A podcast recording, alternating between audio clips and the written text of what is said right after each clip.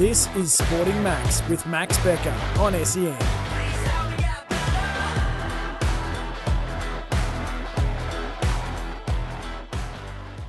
Welcome back, everyone, to another episode of Sporting Max, brought to you by Bastion GRP for all your specialist needs in recruiting, engineering, and defence. Go to bastiongrp.com. Today on the show, we have tennis broadcasting, an absolute superstar, Brett Phillips. Brett, it's an absolute pleasure to have you on. How are you? Max, uh, a pleasure to be on your podcast. I've heard it's been going gangbusters, so absolutely privileged to be a guest today. Going well. Thanks, Brett. Now, obviously Aussies are all over the world, like we spoke um, at the moment. Can you tell me a bit about what's going on um, with our Aussies? Yeah, there's a lot happens, uh, Max. I mean, when you think about it, the little the little component of the tennis season that we see in January is just such a small part of the whole calendar because the players obviously disperse here, there, and everywhere. And Yep. you know, Feb- February is a really interesting month because there's a lot of the top line players who have a little bit of a spell after the Australian Open, and they're gearing up for Indian Wells and Miami, which are the two uh, big flagship events in March, which are really considered to be the fifth and the sixth major, if you like, behind the four Grand Slams.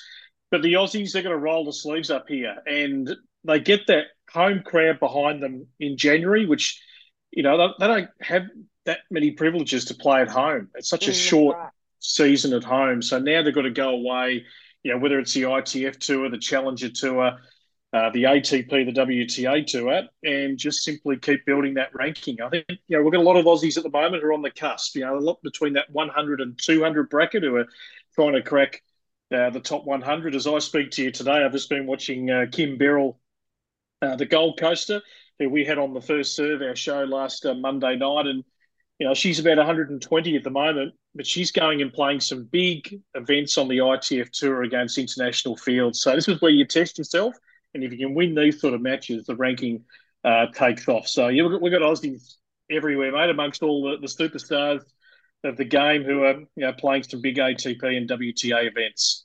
What about someone like Thanasi Kokkinakis? Obviously, when he's he goes all right in doubles, then he gets to singles, he gets to I guess that third or fourth round of the Oz Open and just falls out. How do you, as a tennis player, not only for Thanasi, obviously he's in that top 100, how do you try and break that top 100 or top 200 um, bracket?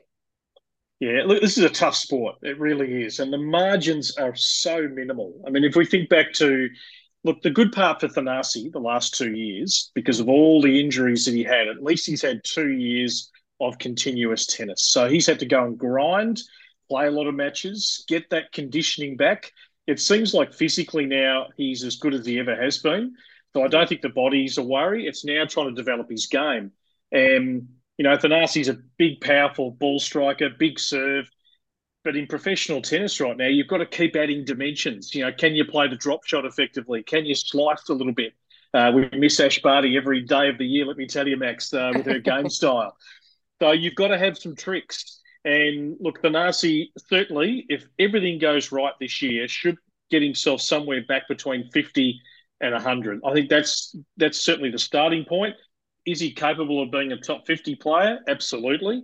But as we saw that match against Andy Murray at the Australian Open, we he had Murray in the cusp of his hand, two sets to love, looking to close it out. He left the door open. A guy like Andy Murray just pounces on that. He's just one of the great warriors of the sport who still thinks he can win from any position, two sets to love down. So Thanasi got all the potential in the world, like a lot of our Aussies, but you've got to roll your sleeves up and you've got to go a little bit harder. And that's what our Aussies need to do this year. Jason Kubler, uh, Thanasi Kokkinakis, Alexei Popyrin, who we saw some good signs at the Australian Open. They've got to grit their teeth and get past these tough competitors around the world and try and keep their ranking and establish it inside that top 100 and stay there for a period of time. Well, there's also a couple of, you know, good youth tennis players coming through the ranks uh, at the moment. For example, Steph Webb, who was exceptional in the Australian Mm. Open um, in the junior women's singles. Um, she's playing some great shots. I mean, her game was really um, almost hut perfectly there. Um, I want to get into a bit of your career, Brett. Was it always tennis for you, or were there other sports as a kid that were, you know, in the mix around there? Well, I think anyone, Max, that's grown up in Melbourne, you know, it was footy for me, a diehard uh, Fitzroy supporter. God love them. Not here anymore. Um, passed away in my eyes back in 1996. So are, I haven't become. Are you Brisbane now? No, I haven't become a Brisbane Lions fan. So I've been without a club now for what nearly 30 years, wow. uh, which is quite remarkable. And I was there every game uh, in the in the outer interstate doing stats as a, a, young man, lived from Saturday to Saturday, loved it. Fitzroy were always the underdog, so you loved when they just recorded a win. And so footy for me, and I'd coached junior football, so heavily involved in junior footy. And then it was cricket in the summer. I loved my cricket. Tennis was always uh, certainly a passion, but not at the level. And probably tennis has replaced cricket for me. I mean, I still love the cricket, but tennis has probably overtaken uh, the cricket. And I, you know, I'm lucky to call the footy obviously for uh, SEN and AFL Nation these days. So it's sort of the, the perfect combination for me doing footy and tennis. But the tennis work component has come yeah later in my career. So why do you think that is? That obviously the tennis overtook the cricket as a passion of yours. Do, do you know what? I think back in, I th- I think for me, and I've said this on SEN many times. You know, over the years hosting shows, I think the demise of the West Indies has just taken away something of cricket for me. When I started following cricket in the early 80s, I mean, the Windies were the best team going around. Brian Lara, Holder. Oh, but yeah, go go back. Uh, you know, Viv Richards, Richie Richardson, Gordon Greenidge, Desmond Haynes, Clive Lloyd, mm. all the big fast bowlers. Mm. They were just crushing teams. I mean, the Australian fast bowlers would be going out there with chest pads and arm pads and you know, a bit of extra extra protection around the helmet just to try and evade uh, the Windies. And then they've gone from being just unbelievable to totally inept in a lot of ways. I mean, this decline has been going on for 20 years. So I don't know, it sort of took away a bit of my passion. And that's when Australia started to dominate for about 10 to 15 years. And I think there's a real gulf. And I think international cricket, I don't know, I just feel like it's not as competitive as it could be. And, and that's where, yeah, tennis uh, through work opportunities became uh, sort of a business down the track there for me. Do you think the demise of the West Indian cricket team keeps soaring and suffering below the surface over the next five to 10 years?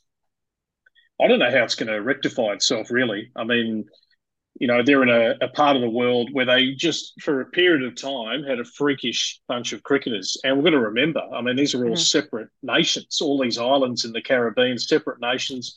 They're only called the West Indies in cricket terms uh, yep. when it comes comes to an international competition, Olympic Games, yep. Com Games, are obviously separate countries. So, yeah, I'm not sure if they can get that level of cricketer back together as a as a group. They just were lucky to have just a, an unbelievable bunch of cricketers who were dominant there for what about twenty years from the mid seventies to the uh, early nineties. So yeah, I'm not sure it's going to probably rectify itself. What was it about tennis that encapsulated and caught your eyes at a, at an early age? Yeah, if I think uh, back to a family holiday on the Gold Coast in 1987, and that was the year Pat Cash uh, won Wimbledon. Mm-hmm. And you know, I went on. I've gone on later to meet his coach, Ian Barclay, and interviewed him. And what a what a terrific guy! You know, all these years on to reflect on that triumph. And, and Wimbledon, as we know, that's that's the biggest one in tennis. You win Wimbledon, it's on your CV forever. It's the mecca of tennis, the holy grail, so to speak. And the Aussies have not always found it easy to win uh, Wimbledon. Mm. Certainly back back in another generation, yes. Uh, but today's tennis, it's just so hot, the competition from all around the world. But I remember Pat climbing into the stands, hugging Ian Barclay. He's probably the first to, I think, do that. So, you know, that always um, sort of grabbed me, uh, that moment. And then, you know, you'd be up late watching Wimbledon as a kid, uh, you know, through the sort of June, July school holidays.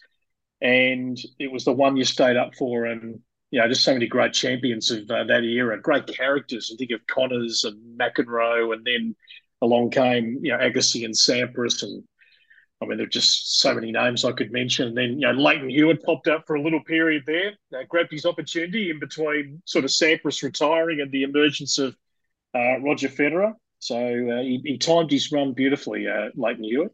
Yeah, that's right. Now, can you take me through your first opportunity um, at Magic um, as a footy broadcast producer and assistant? yes, well, look, the uh, obviously the ambition was to try and get into the sports media industry, and it probably started, you know, back end of high school. I probably got to thank Eddie McGuire uh, for that because Eddie at the time was reading the Channel 10 sports news. This is before he went on to become uh, the identity that he has through Channel 9. He was doing the sports updates. I thought, gee, if he can't play sport at the highest level, uh, the next best thing would be to be a commentator or a host or just involved in some capacity. And mm-hmm. yeah, back end of uh, high school, going into uh, university, studying radio, media. Uh, radio became sort of the passion. And then an opportunity came up at Magic 693. I used to catch the train down to Frankston. Uh, I wasn't driving uh, back then. And every Saturday I'd be in the studio. I'd take the talkback calls. I'd help the producer just put together the whole coverage. And from memory, I think it was Kevin Bartlett. It was uh, Ian Major, one of the great callers um, back in the day. I think Sam Kekovich might have been involved, uh, Big Kecker, and many others. So that was a bit of an introduction, really, just to live radio. And that's the part, when I think, Max, all these years on, that's the part that I still love about being involved in radio is that it's live, it's raw, anything can happen. You don't know who's going to call up. You don't know what's going to be said on air. It's it's not scripted. Uh, you can't you can't sort of cut it. it's there, and yeah, that was my first taste at Magic, which I don't think lasted too long after as a football station from memory, but that's where I started. What about as a host? Because you never know when you know a name pops up on your screen in the SEN studios. You never know what that voice is going to be on the other end, and the producer also at, the other end, I've had it happen a couple of times um, where the producer who's someone's put on a voice to the producer and isn't who they are when they when they get on get on air. So what's it like to when you put in difficult situations? Um, obviously, as a broadcaster, being able to navigate your way around that. Well, I'll, share a little story with you, and it did make uh, the public many, many years ago when I was hosting overnights at uh, SEN, and people still laugh about it now with me. I was hosting midnight till 6 mm-hmm. I had a producer who had taken a call uh, from someone alleging to be the brother of the Fitzroy legend Kevin Murray, the uh, the Brownlow medalist, the man who wears the Brownlow still around his neck. And the man claiming to be his brother said, "Look, uh, Kevin's passed away." And when you're working, let me tell you, Max, when you're working at 3 a.m., I wouldn't say you, are absolute sharpest. Mm. And mm. we uh, we went with it. We went with the news. I trusted my producer at the time, and we went to air. We were taking obituaries for about an hour and a half, uh, tributes to Kevin Murray, and then uh, word filtered up to Shepparton and Mooroopna, where Kevin lives, that uh, someone said he's passed away. His wife rang into the radio station. And let me tell you, I just wanted to crawl under the chair and never come out because she said, "No, Kevin's right here. You can talk to him. He's his heart's beating. He's still got his Brownlow around his neck." And when I finished on air that day, I turned my phone off.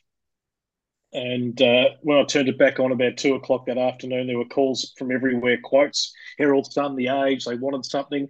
So the biggest lesson I learned, Max, is to make sure you verify and triple check everything and Kevin Murray, God bless him, is still with us. Absolutely. Now, 1994, late December or early December, I think it was, began as a sport reporter on legendary sports radio station RSN. Can you tell me about how you got your breakthrough, got that opportunity to get on air? Well, back then, well before SEN started, uh, and it was known then as 3UZ, which became uh, Sport 927, which became Radio Sport National. So it's had a few name changes, but 3UZ was the sports station in Melbourne, and mm-hmm. predominantly, like it is now, it predominantly is horse racing, but with a breakfast show and some other sports shows.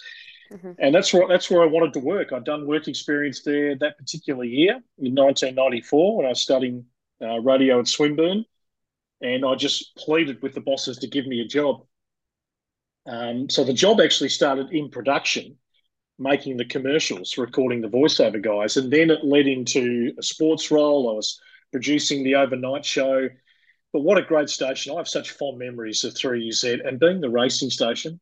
Uh, there was tickets to the Spring Carnival, uh, Moonee Valley Trots on a Friday night up there in the committee room. It was absolutely brilliant.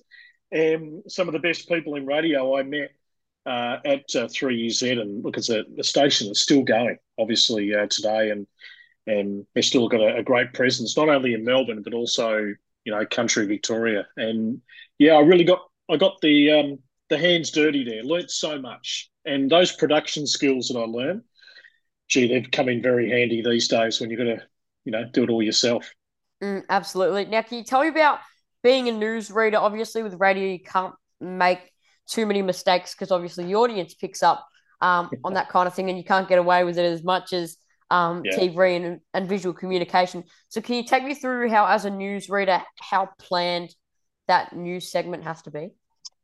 Yeah, absolutely. And one of the biggest lessons I learned when I went to Triple M and Fox there for a period, I was yeah reading news quite heavily and uh, being an FM network, everything was timed. So you had, for example, you had a two minutes thirty window to read that bulletin because it was being networked all over Australia. So there was a computer system called NewsBoss, and when you typed, you so I wrote all my own scripts, mm-hmm. and basically it, it times it to uh, the, your pace or your style of writing. But one particular day, uh, it came a little unstuck because the clock was counting back to zero in the studio. And normally on FM radio, the weather is a pretty brief thing. It's you know, it's 15 degrees uh, tomorrow. Right now, it's 12 degrees. I had 40 seconds left to read the weather. Oh, so dear. I think it's I think it's for the first time in history, Max, that uh, we had the seven day forecast on FM radio because I had to pad out to zero. I couldn't finish beforehand. So I always remember that uh, fondly. But yeah, obviously, the biggest thing I learned was word economy, and particularly on FM radio, how five or six words you could condense down to one or two words and just mm. putting your scripts together. And that, but that took just years of experience really to to nail that. Uh, but certainly news reading yeah, very different. Um, you, you had to obviously be clean. Uh, it's not ad libbing. You have a set script. You've got to include all the key facts, and it's got to be polished. And but sometimes uh, being live, you don't know what's going to happen. And we see newsreaders, whether it be radio or TV these days, have their stumbles, and that's okay. I think the viewer accepts that. Um, but yeah, you, obviously your aim is to really, really nail, um, you know, reading the news. How does that? How did that help you in terms of then going into lengthy radio broadcasting? You know, it's funny because I didn't have an ambition to be a talkback radio host. I had, I didn't did not even think about that. What What was your ambition?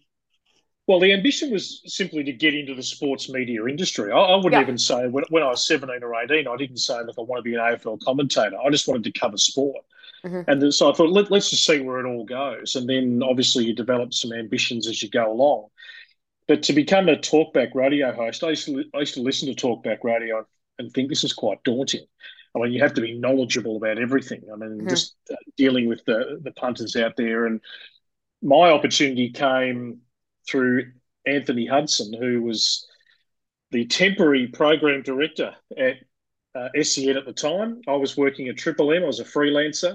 I was actually a referee for a young guy going for a job at SEN. Hutto said, by the way, we're looking for an overnight host. Would you like to do it?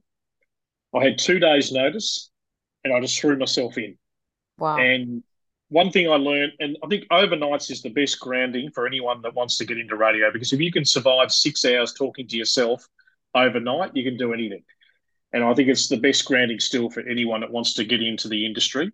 Um, and I actually enjoyed the shift because you could talk to America, you could talk to Europe, we'd have guests from all over the world talkback callers uh, sprinkled in, and you and I think over time you realise that you didn't need to be necessarily an expert. You can't be an expert on everything because I'm an extension of the sports fan, really. I mean, my job is to obviously be well prepared and know my stuff, but I'm also I'm also learning and I'm curious and I don't know I don't know the A to Z, the finite details of every single sport. So you develop a rapport with the audience, you develop a style, and you just be who you are and you be really authentic. And I think that develops a great relationship with the listeners. But that, that's taken some time to, you know, try and sort of hone that craft.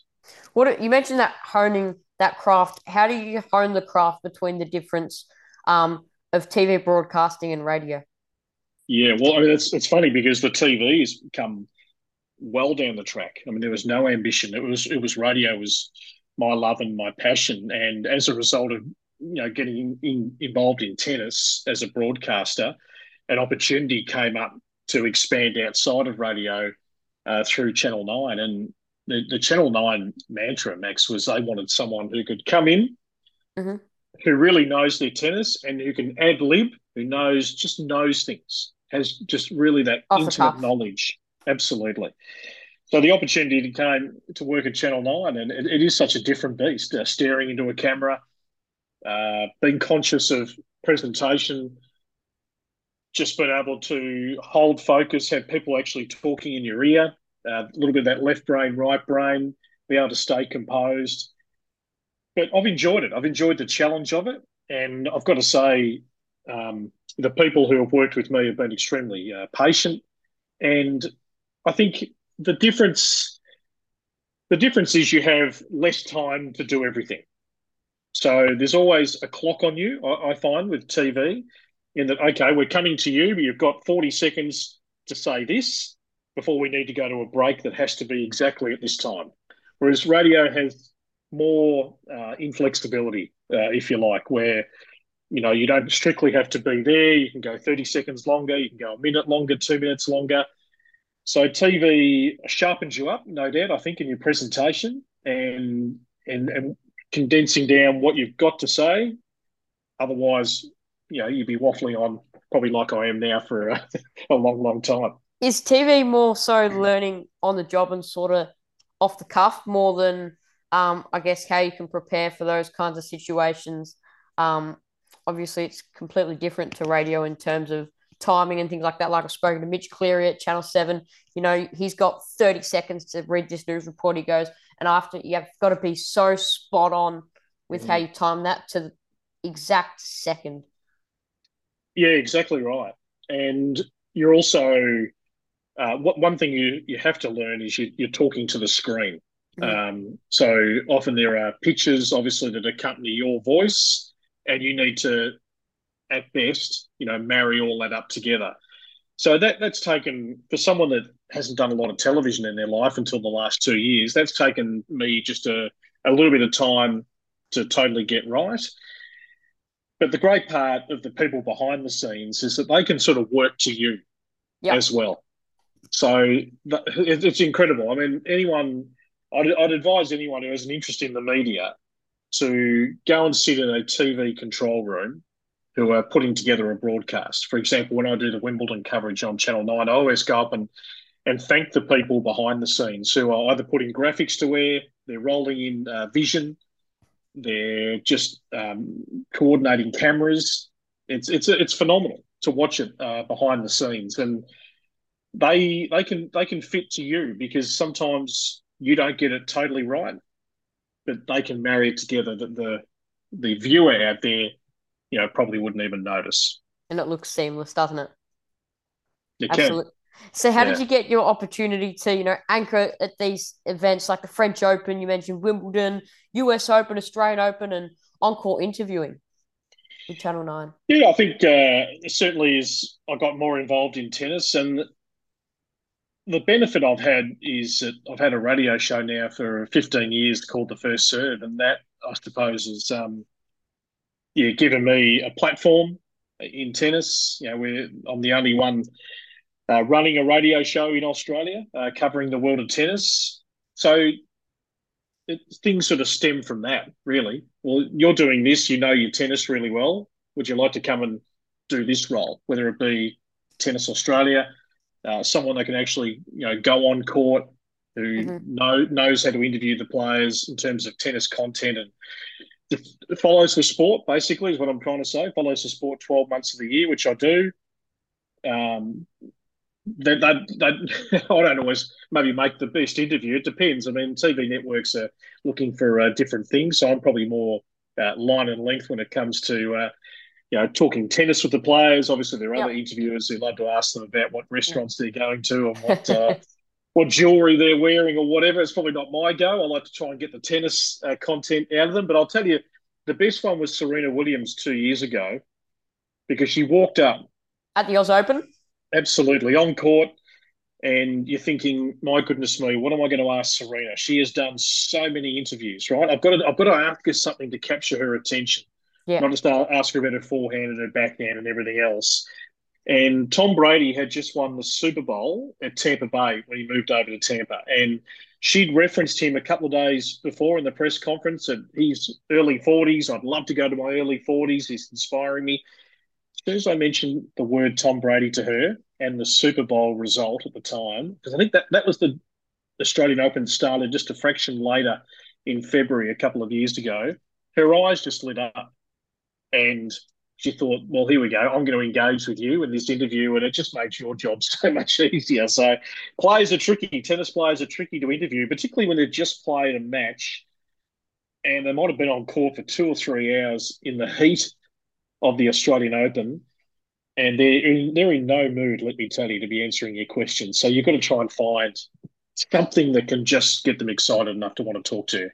Now, obviously, two completely different sports in AFL and tennis, two completely different ways to obviously call the game. In terms of the broadcast and commentary styles, um, what links the two together? Well, I think, you know, the essence of sport, particularly on a radio medium, is that you have to paint a picture.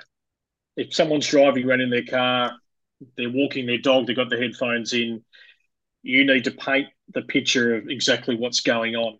Mm. It's such a it's such a different medium. And I did TV, footy TV commentary for a little period with Fox Footy, and I had to change my whole language because I was so radio trained. You know, to say the the ball's on the southern stand side, punt road into the ground, fifty out. TV, you don't need to say any of that because everyone can see where the ball is and what end of the ground it's at. But the essence is to bring that excitement, whether it be tennis, footy, whatever other sport. So you've got to get yourself up. And there are days you can walk into the commentary box feeling just a little bit flat. You mightn't have had a great day, but as soon as that green light's on, the red light, whatever it is, you, you go. And you're in work mode. You're there to deliver a product for the footy fan who's hanging by the radio, wants to know the result, wants to know the course of the game, everything else that's going on. I think the thing with tennis, and every year I have to sort of retrain myself because I only do tennis ball by ball radio for two weeks of the year. Footy, you get into mm. a nice groove. You do six mm. months every year, so you get into a good pattern. And the one thing I realised with SEN and tennis is that not everyone likes tennis, and tennis on the radio can be a tricky sport to follow. So I think I've probably mixed it up across the journey. It's sort of your calling. It's not just forehand, backhand, forehand, backhand it's pretty monotonous uh, for the viewer who's driving around their car. You know, it's trying to build a bit of a crescendo. Where's the ball going? Who's going to pull the trigger? Uh, you know, because otherwise you're describing the same thing mm, over and over, over and over. And for me, it's monotonous to be able to do that. So, yeah, I think it's finding different ways to describe the same thing, uh, but also tell a bit of a story at the same time when it comes to the tennis, because there are a lot of people who are casually tuning in at that time of year who don't know the backstories of a lot of these tennis players from around the world. So you're mixing that in, you know, with the commentary. Yeah, absolutely. What about in the bunker? Is there, I guess, a sense of is it quiet in the bunker, or can you hear what's happening on court, the conversations between players and refs mm-hmm. and things like that? Yeah, no, we've got full effects in areas, so we can hear uh, all the court effects. Uh, we can hear conversations with the chair umpire. Um, so that's all stuff that we can put to air, which is great. Um, where applicable, if there's a, a, robust discussion going on, and it's the the audio quality is uh, good enough. So look, we feel like we're very much there. It is probably the best broadcast position I can think of. You know, we're at that sort of ankle level. Yes, we still have, we are still aided by a monitor that we have to sort of call off, but we get to see everything up close. Um, you know, players walking up to the window meters away from you, you get to see all their reactions, the, the rawness of their reactions during Is that it. the best position you've been in in your career mm. from a bunker? Yeah, I think so. Yeah, I'm trying to think uh, around the world. I mean, from a footy footy perspective, I think to me, Marvel Stadium's the best broadcast spot to call uh, football. You know, almost what just above level two there. You can almost reach out and touch the players, but yeah, tennis wise, yeah, I love being down at that level just to see how how hard, how physical it is, particularly on Mm. the men's side of the game when you're watching these brutal rallies, Djokovic and Nadal, and how they're sliding on a hard court just in front of you, and uh, the ground they cover, their lateral movement, it's it's quite phenomenal.